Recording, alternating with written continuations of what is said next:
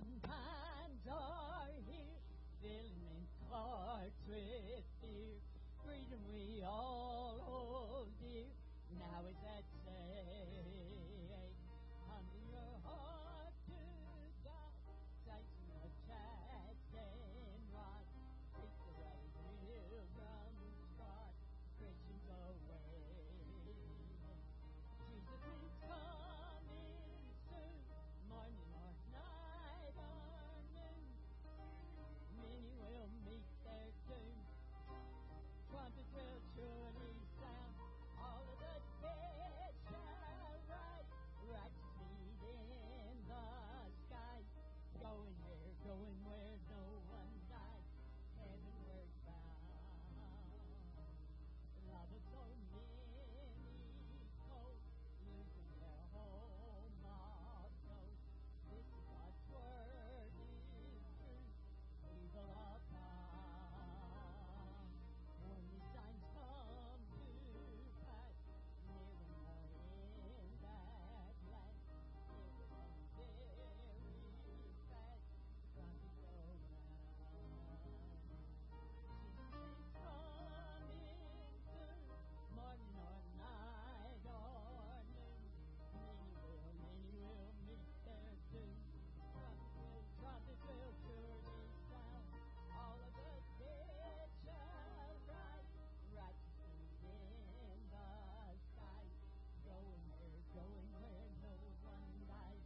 Heavenward bound. Troubles will soon be yours. Happy forevermore. When you meet on that shore, praise from all care. Rising up to the sky, telling the world goodbye. Always then will fly, glory to share. Jesus is coming soon, morning or night or noon. Many will meet and meet their doom. Trumpets will surely sound. All of the dead shall rise. Righteousness in the skies. Going where, going where no one dies. Heavenward bound.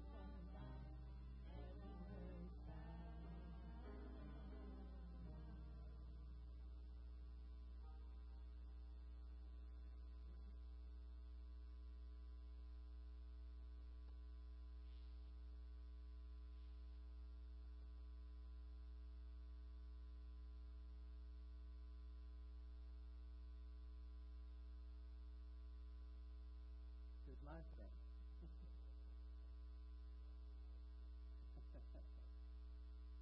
Somebody asked, are you singing this morning? I said, no, I've got enough of you this morning.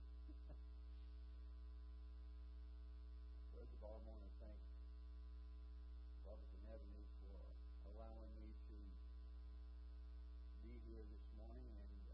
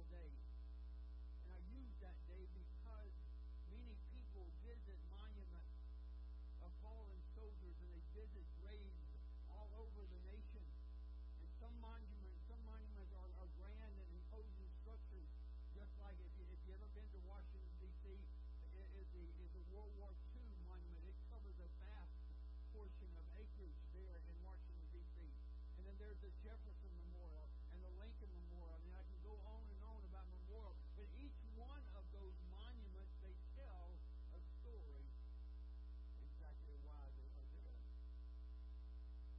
Others are more intimate, like the wall that commemorates the lives lost in Vietnam from the Vietnam Wall and, and the Korean War Veterans Memorial. Some monuments will bring back memories, some painful memories. Yet some will actually do what they're supposed to do. They show or heal. But what kind of monument do we have to a Savior who made the ultimate sacrifice for us? Where can we go to find a reminder of one who gave his life that we, when we accept him as our personal Savior, might live like himself bears the mark of scars of the battle waged on behalf of us on that day? In our text this morning, we received kind of an inside scoop of the dedication and the ultimate sacrifice and the ultimate memorial that God gave, that he himself chose uh, to commemorate the battle for our eternal destiny. The story of the sacrifice that Jesus made on our behalf. And if you have your Bible, please turn with me to that section of Isaiah fifty-three, starting with verse four. Isaiah fifty-three, starting with verse four. When you get there, say words. Amen. It says, "Surely he has borne our grief and carried our sorrow. Yet we esteemed him stricken, smitten by God, and afflicted. But he was wounded for our transgressions. He was bruised for our iniquities.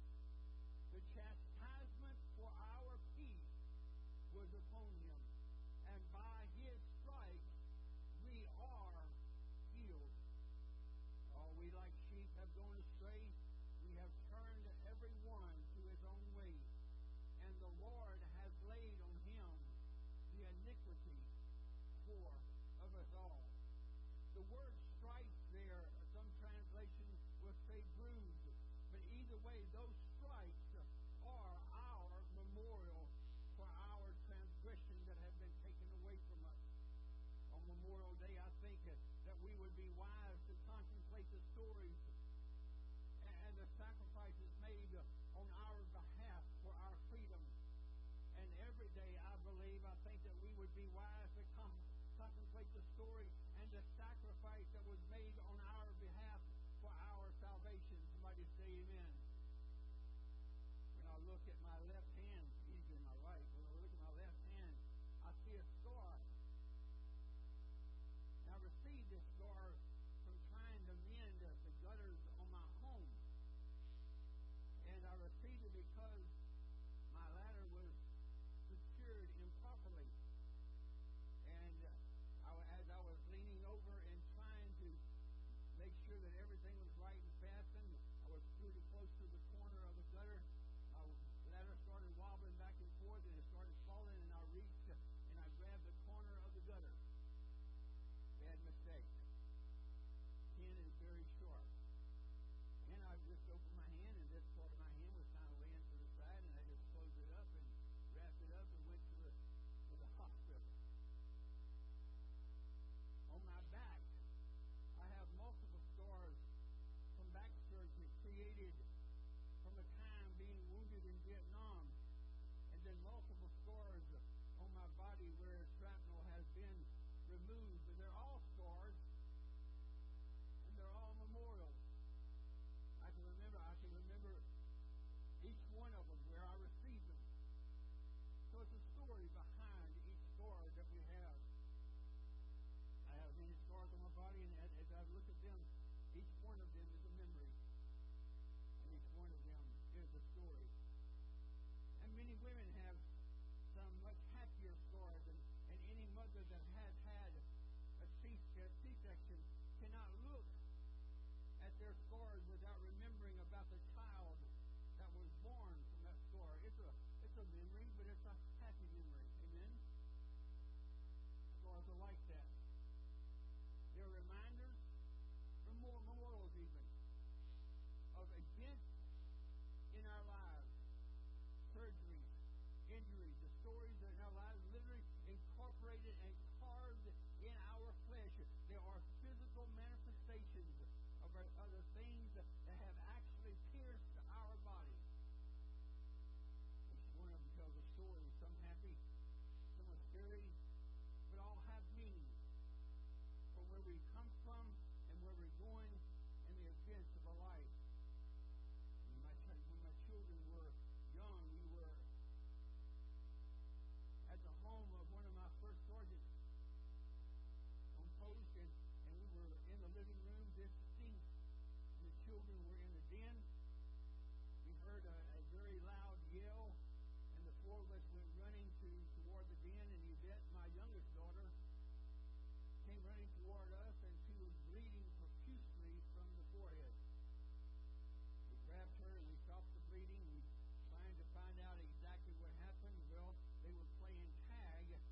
Yvette had jumped on the couch and was running across the couch, and my son, Rodney, my oldest child, decided to push her. Well, she fell forward, striking her head on the wooden armrest, leaving a very large gash on her forehead, which is still there today. And we took Yvette to the E R, where she received several stitches and a very colorful bandage. And you can definitely say, surely Yvette was wounded by Rodney's transgression. You know, it, and it wasn't fair that she has a scar, and, and it wasn't nice, and it still hurt. But hey, since when has sin ever been any other way? Amen? The communion bread and the cup of juice we are about to take is a scar and a reminder. It is a commemoration of the sacrifice Jesus has made for us. A commemoration, a commemoration to remind us of his presence, a commemoration to remind us he has covered our sins, a commemoration to remind us that he has made us whole. The question is this morning, will you, will it just be a story to you, or will it be a healing to you? I was telling Brother Jerome a while ago that my first visit to to Washington, D C, to see the wall, it took me three times. I had went to the wall three times, but I didn't, I could not approach it until the third time because of what I feel, because there was a lot of names on, on that wall of, of guys that I remember. So it took